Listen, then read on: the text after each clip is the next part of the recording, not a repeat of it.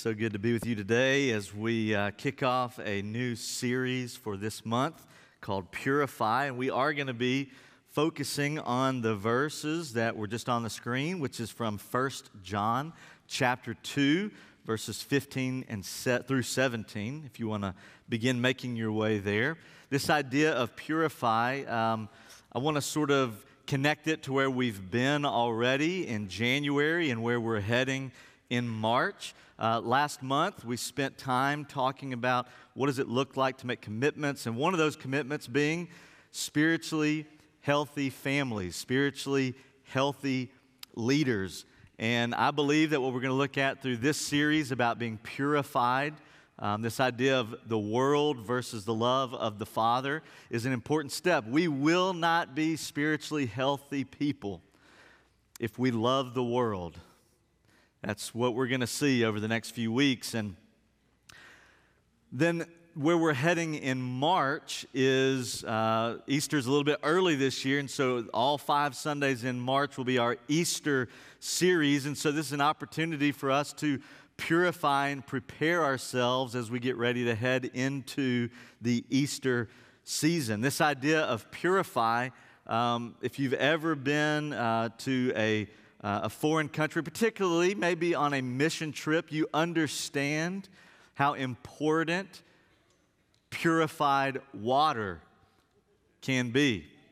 I've been on a couple of trips into some places where we were told do not drink the water. You need to have purified water or bottled water or water that came in a bag in some places.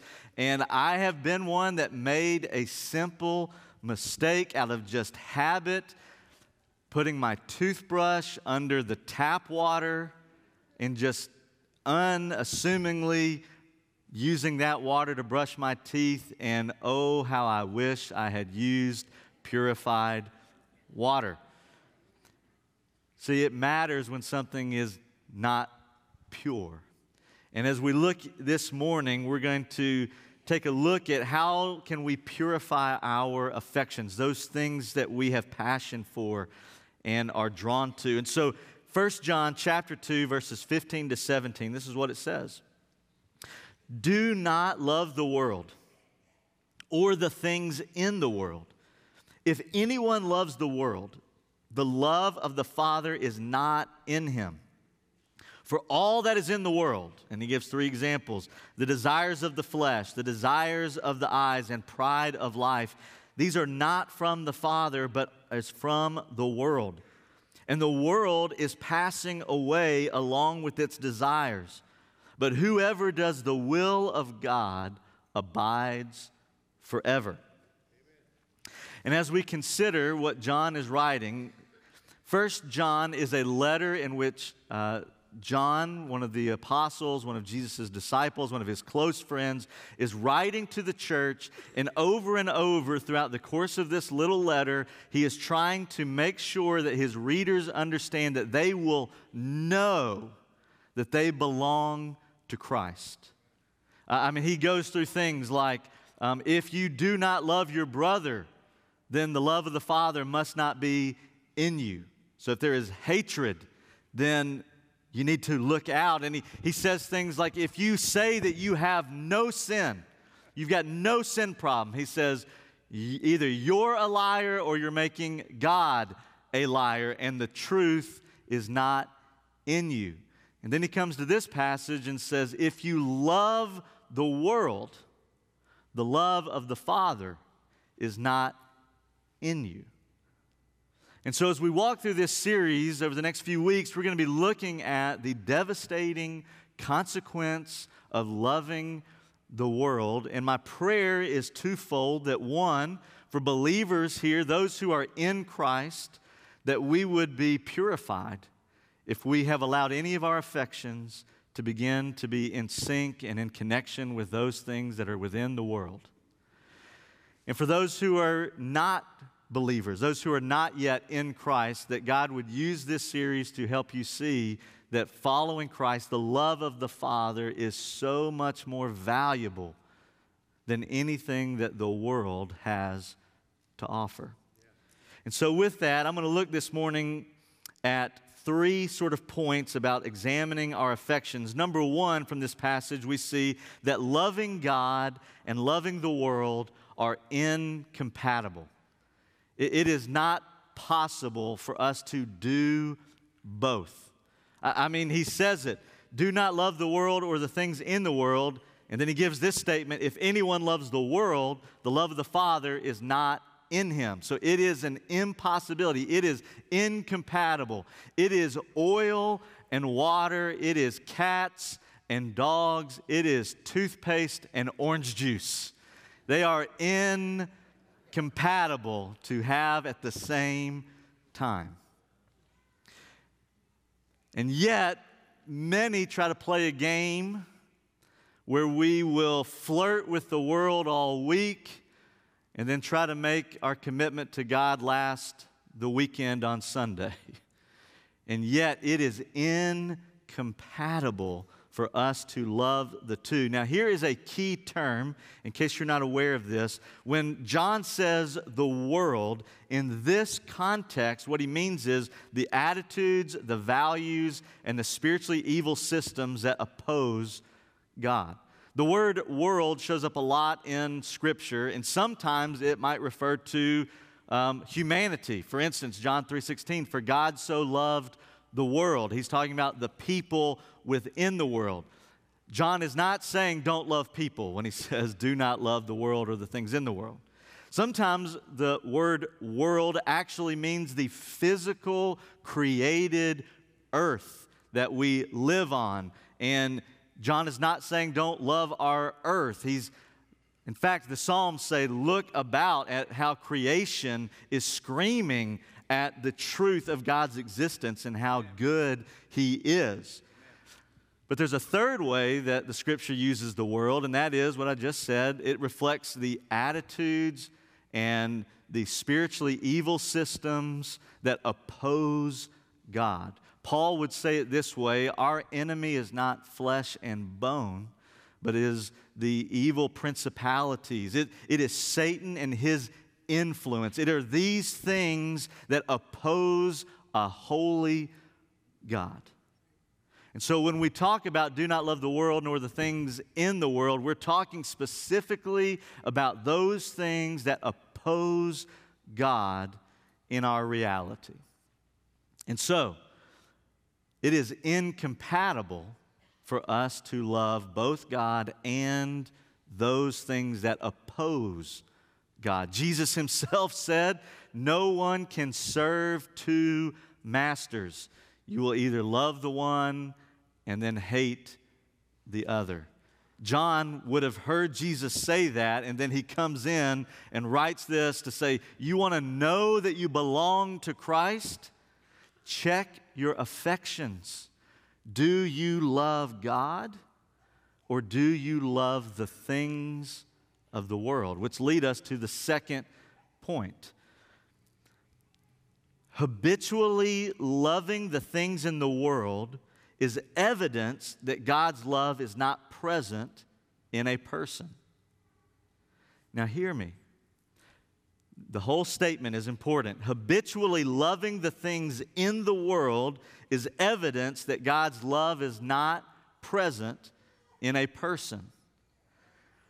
That word habitually is a really important word there. We're going to look a little bit more at that next week as we sort of unpack this verse a little bit more uh, by looking at Galatians chapter 5. But there's this idea of those who practice the works of the flesh versus have born in them the fruit of the Spirit. I'm not suggesting that if you, on occasion, have a stumbling into the sins of the world, that the love of the Father is not in you.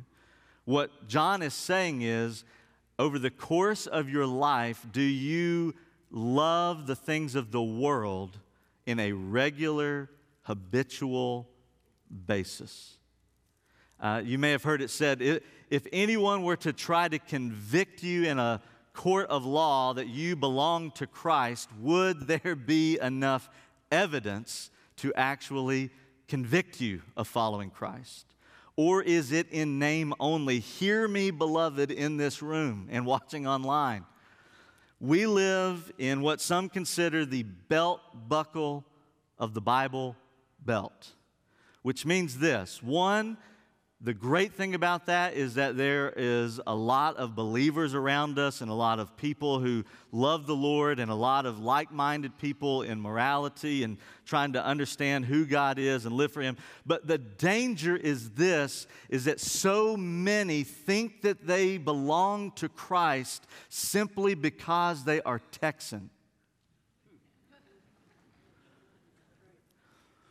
Understand when you get to the pearly gates, there's no birth certificate check about were you Texan. The only thing that matters was was the love of God in your heart because you were washed by the blood of Jesus. I don't care what you fill out on a census form in terms of preferred religion if you love the world and the things of the world, John is simply saying, I'm concerned for you because the love of the Father is not in you. And so this morning, here, it's not one time where I struggle with this. Here's one sort of telltale. Can you commit sin and have no regard for how it impacted the Heavenly Father?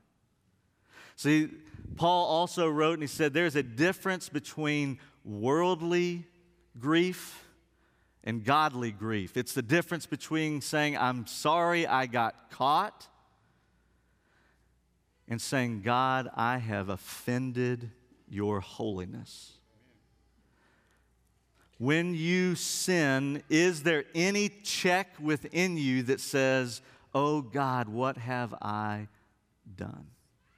And so, in this passage, he's going to suggest, John is going to give sort of three broad categories of what he means when he says, Don't love the world nor the things in the world. What are these things? Here's three broad categories he uses um, to describe the ways that um, we are incited to sin. Number one, the cravings of the flesh.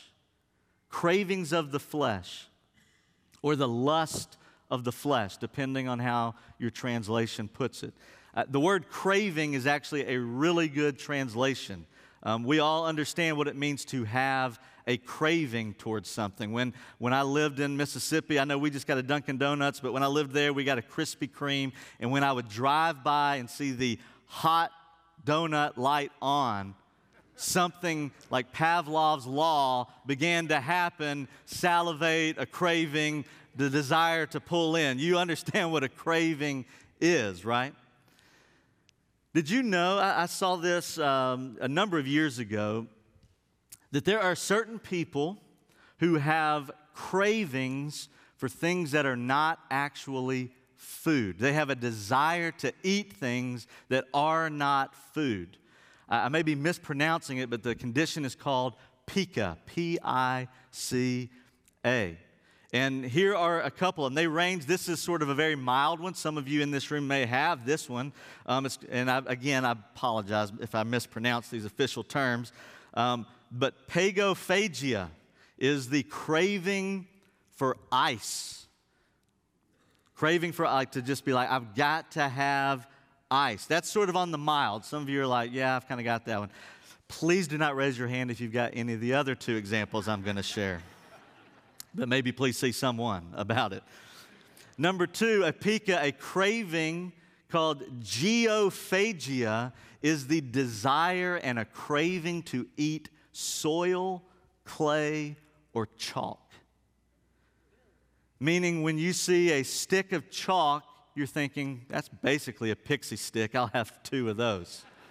and it's the desire to consume, or you're out there gardening and it's like, one for the succulent, one for me. I mean, I, I don't know what that looks like, but there is an unnatural craving for a non food item to eat food or to eat soil, clay, or chalk. And there's many I could list. I promise these are the most tame.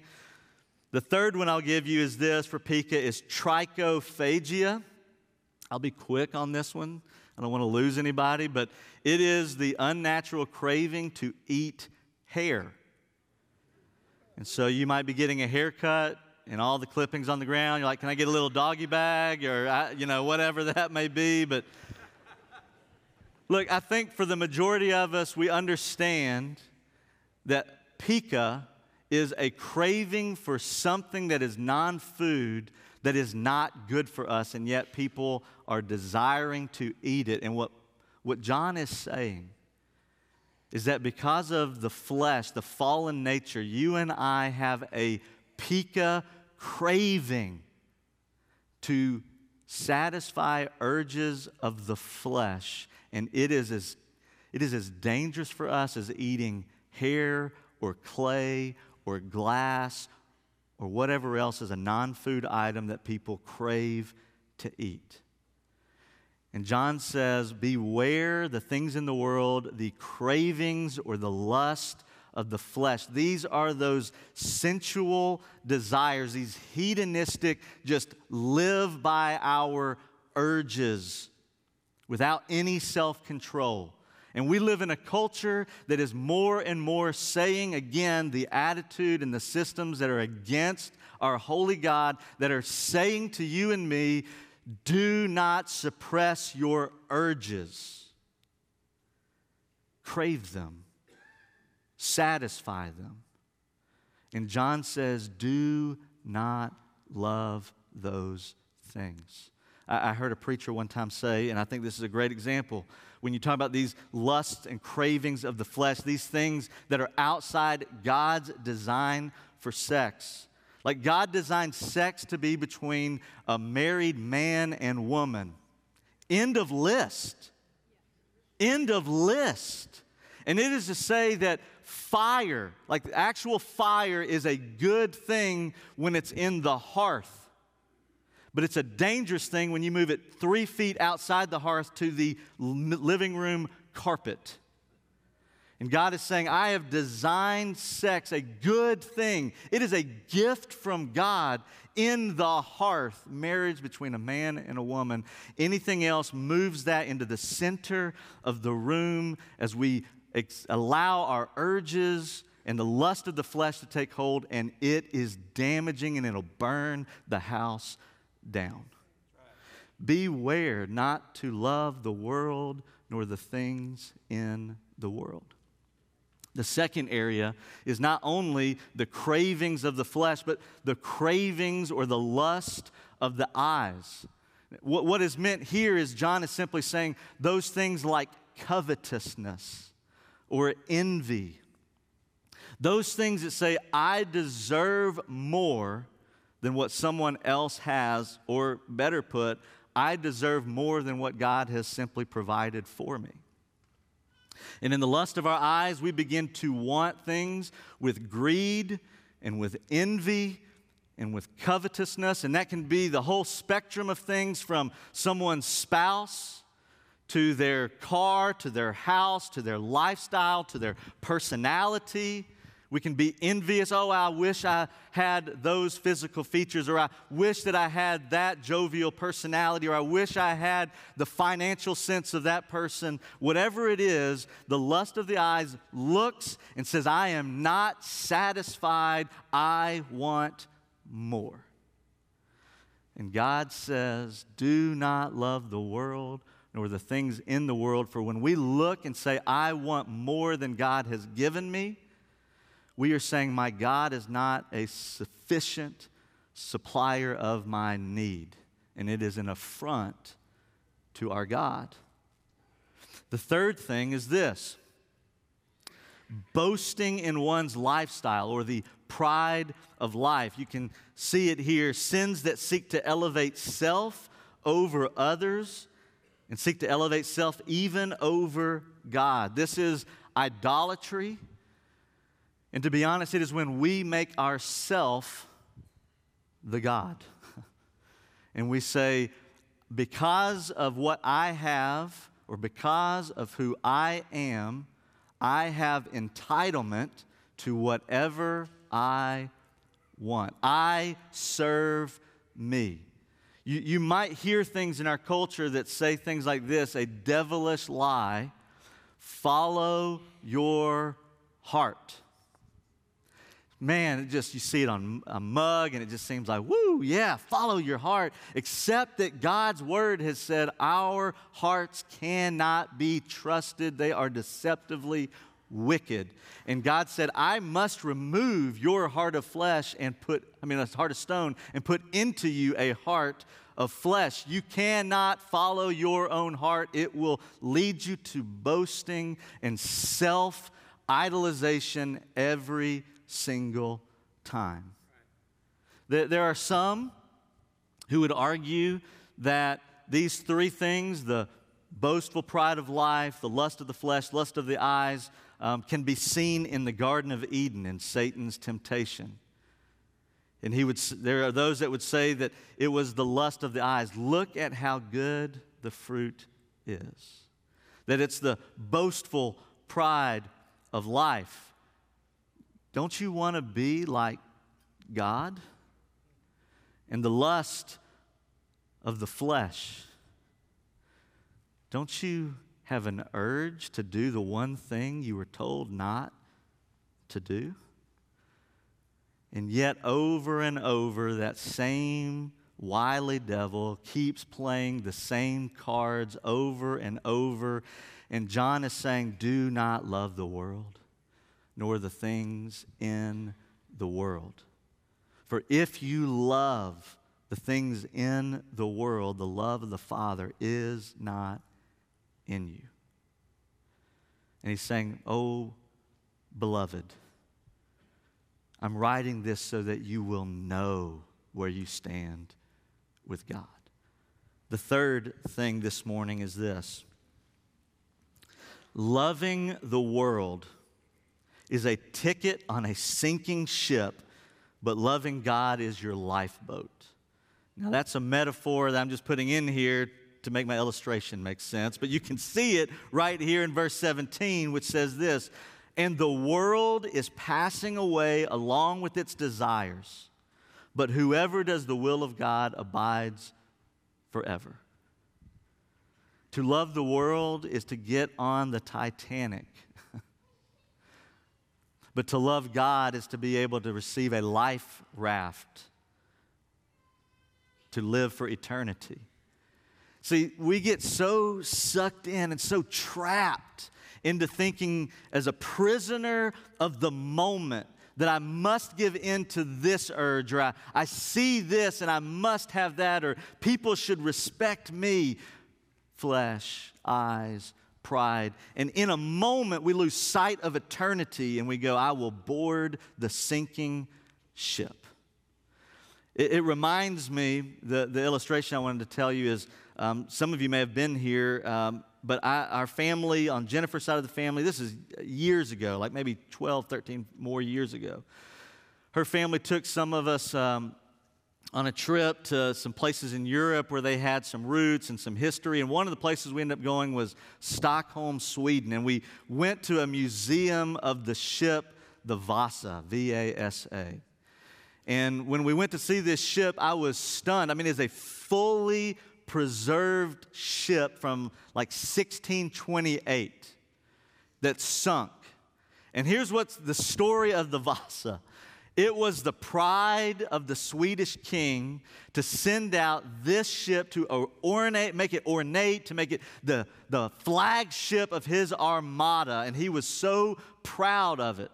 Highly decorated, highly ornate, heavenly weaponized in the harbor. They send it out to join the armada, and it made it 1,400 yards and sank and sank and sat there until about the 1950s when some people came and it was heavily preserved and now it sits in a museum. And I would tell you that when we say, I will love the world to give in to my hedonistic urges or to go after the lust of my eyes or to boast in myself, you have boarded the ship Vasa with all of its arrogance and pride, and it looks ornate. And the word says sin looks great for a season, and then 1,400 yards from the harbor, it sinks When we love the world and the things of the world, they are trying to sell a vision of life, and what God says is it will sink every time. But God provides a, laugh, a life raft because every one of us, myself included, we were born bent to love the world and the things in the world. If not for God so loving the world and sending Jesus, we all would be sinking on that ship, which leads me to the insight here. Only Jesus can provide us with eternal life. In this same letter, as Paul, I mean, as John begins to conclude it, all these things that he's trying to teach them. In chapter 5, verses 11 and 12, he says this And this is the testimony that God gave us eternal life, and this life is in his Son. Whoever has the Son has life. Whoever does not have the Son of God does not have life. John is writing this to say, I want you to know that you belong to Christ. One of many points he makes is if you love the world, the love of the Father is not in you. But he concludes by saying, at the end of the day, do you have the Son? S O N. Do you have Jesus? Because if you have Jesus, you have life. And anyone who does not have the Son does not have life. I'm going to invite Stacy and his team to come on up. I know this is sort of abbreviated, but I just feel like that's all that I needed to share this morning from God's Word. I think it's pretty clear. And so I would say this as they begin to sing if you, again, are a believer here this morning, and you have found yourself growing in affection towards the things of the world, would you repent? Would you cry out to God and say, Forgive me for the areas that I've allowed my affections to love the things of the world? We live in a confusing world, mixed messages. God, thank you for bringing me truth that I can repent. And if you're here this morning and you have never put faith in Christ, you, you could not say, I have the Son, the love of the Father is in me, then I just want to offer you the opportunity this morning. I, I believe we sang about it moments ago that the Holy Spirit would manifest His presence in this place. And if you feel a draw to Christ right now and to turn from the things of the world, that is that Holy Spirit we sang about drawing you. And I would encourage you as we sing this song, I'll be standing up here. You can come down and see me. You can go to the next step desk after the service and talk to somebody. Or if you came here with another believer, they can help you know what it is to go from death to life by having the Son. And let us not love the world nor the things in the world, but to love Christ. Father, thank you that you loved us enough to get us off the sinking ship by sending Christ that we may have life. God, we ask, forgive us for when we get confused and we begin to allow our affections to be led by the lust of the flesh, the lust of the eyes, and our boastful pride in life. Forgive us, God. First John also tells us that when we confess that, that you are faithful to forgive us all our sin. And Father, may we leave this place knowing who we belong to. It's in Christ's name we pray. Amen.